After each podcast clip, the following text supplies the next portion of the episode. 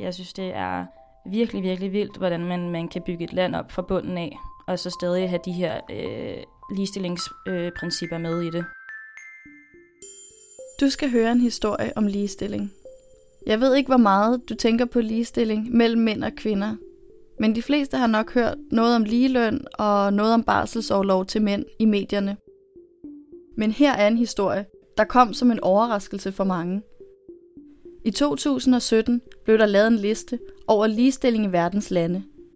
Og det var det østafrikanske land, Rwanda, der løb afsted med en femteplads ved siden af lande som Sverige og Norge, mens Danmark lå langt nede på listen på en 14. plads.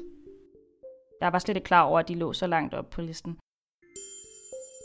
Senere skal vi høre fra Tony, der har rødder i Rwanda, og spørge, om hun er enig i, at Rwanda er mere ligestillet end Danmark. Det er fonden World Economic Forum, der har lavet denne her ligestillingsliste. Den hedder Global Gender Gap Report, og den viser kløften mellem mænd og kvinder målt på økonomi, uddannelse, sundhed og antal kvinder i politik. Og formålet med listen er at skabe opmærksomhed om ligestilling og på sigt at kunne øge den. Her fortæller Tony lidt mere om hendes relation til Wanda. Jeg er selv født i Danmark, men øh, alle mine søstre er født i Rwanda, og øh, mine, mine forældre er derfra. De flygtede i 1993, lige inden borgerkrigen gik i gang. Det er, det er stadig nogle men, vi ligesom lever med i dag. Nogle af årsagerne til, at Rwanda fik en så høj placering, er blandt andet, at det er det land i verden med flest kvinder i parlamentet. Lige nu er der faktisk hele 61,3 procent kvinder i parlamentet, og Danmark kan slet ikke følge med. Vi har kun 37,4 procent kvinder siddende i vores folketing. Mødet er åbnet. De rwandiske kvinder får også en løn, der er næsten lige så høj som mændene. En kvinde tjener 88 kroner, når en mand tjener 100. Og her har Danmark også svært ved at følge trop. Når en mand tjener 100 kroner, får en kvinde kun 73. Men der må jo være en grund til, at ligestilling er så høj i Rwanda, når de omkringliggende lande som Kongo, Uganda og Burundi ligger i bunden af listen. Og der er også en forklaring.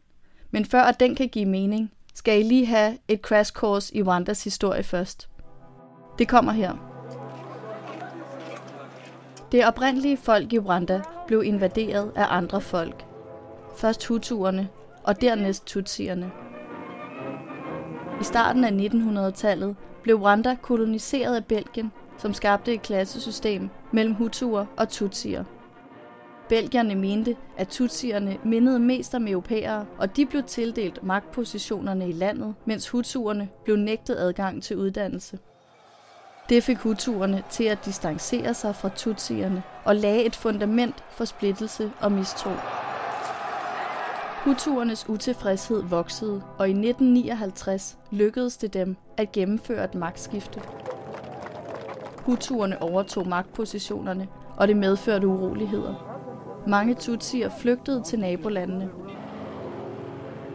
Men tutsierne dannede modstandsbevægelsen Rwandas patriotiske front. Og i 1990 tog de tilbage til Rwanda. Det gjorde hutuerne fra Rwandas politiske og økonomiske elite nervøse. De var bange for, at tutsierne ville true deres position, og ekstremistiske hutuer begyndte at sende hadefulde beskeder ud om tutsierne i radioen. Det blev optakten til folkemordet i Rwanda i 1994. I løbet af tre måneder blev mellem 800.000 og 1 million tutsier og moderate hutuer slået ihjel af ekstremistiske hutuer. I alt blev 2 millioner mennesker drevet på flugt. Det betragtes som det værste folkemord siden holocaust, og som en sort plet på verdenshistorien. Det internationale samfund og FN er siden blevet kritiseret for at forholde sig passivt, selvom de kendte til de uhyrligheder, der foregik i Rwanda. Allerede øh, efter øh, borgerkrigen, der øh, også den nuværende præsident kom til, der, øh, der startede der allerede de her øh, tiltag, som skulle gøre, at, at, at kvinder ligesom, altså man havde brug for kvinderne, der var, der var overtal af kvinder, og de kunne ligesom ikke bygge det her land op igen uden de her kvinder.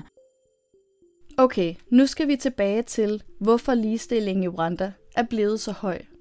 Og Tony har allerede været lidt inde på det.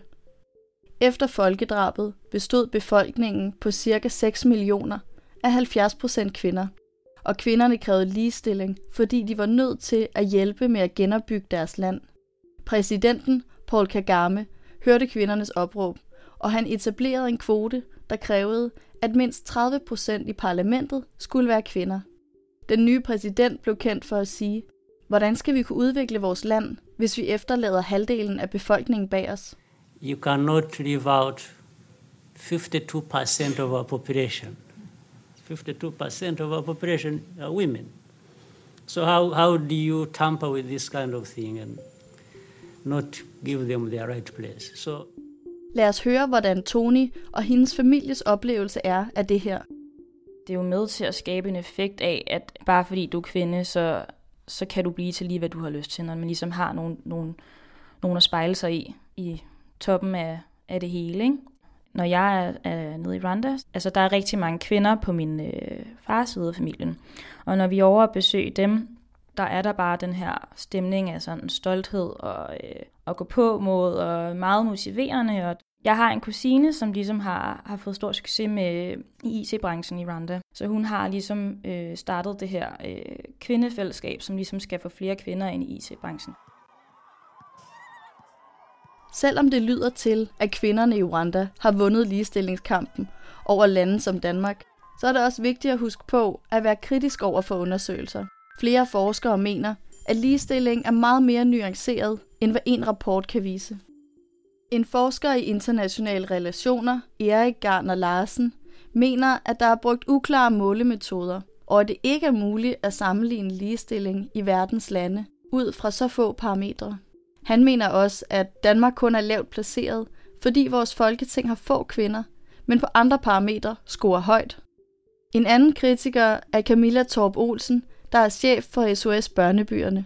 Hun synes ikke, at et højt antal kvinder i parlamentet nødvendigvis er udtryk for ligestilling.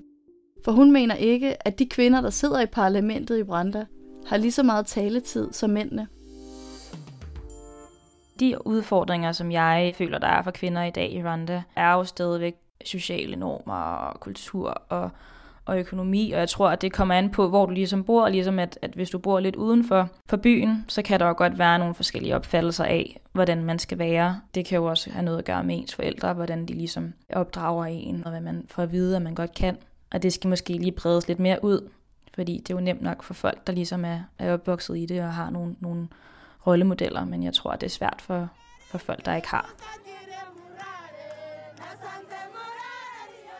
Der er ingen tvivl om, at den nye regering og kvinderne i Rwanda har gjort et stort arbejde for at rykke landet så højt op på ligestillingslisten. Men der er dog stadig områder, hvor kvinderne i landet har store udfordringer i forhold til mændene. Over halvdelen af kvinderne udsættes for kønsbestemt vold, og fattigdom rammer stadig allerflest kvinder. Lad os høre, hvordan Tony ser på ligestilling i Rwanda sammenlignet med i Danmark i forhold til andre lande i Norden, at vi ligesom ligger øh, lavest, så jeg kan sige det sådan, så, øh, så tror jeg bare stadig, at, at der, er, der er lang vej igen. I Rwanda, der er det ligesom, øh, det er bare en mere integreret del. Og i Danmark, der kan det jo godt gå hen og blive den her kæmpe debat, og der kunne man måske godt lære lidt af Rwanda og ligesom gøre det til en mere øh, normaliseret del af, af samfundet. Kvinderne i Rwanda har demonstreret, hvordan man kan tage ansvar for sit eget liv. De krævede ligestilling i form af indflydelse i parlamentet, lige løn, adgang til uddannelse og arbejde. Oplysning er afgørende, for når man kender sine rettigheder, kan man forsøge at ændre sit liv til det bedre og skabe flere muligheder for sig selv. Hvis du lige tænker dig om, hvor synes du så, vi har ligestilling mellem kvinder og mænd i Danmark? Og hvor synes du, det kunne blive bedre? De fleste synes nok, det går meget godt i Danmark. Men der er stadig flere områder, hvor mænd og kvinder ikke er ligestillede. Prøv for eksempel at tænke på værnepligten. Og vi har allerede nævnt barsel, ligeløn og politik. Men hvad tror du, vi kan gøre for at opnå mere ligestilling?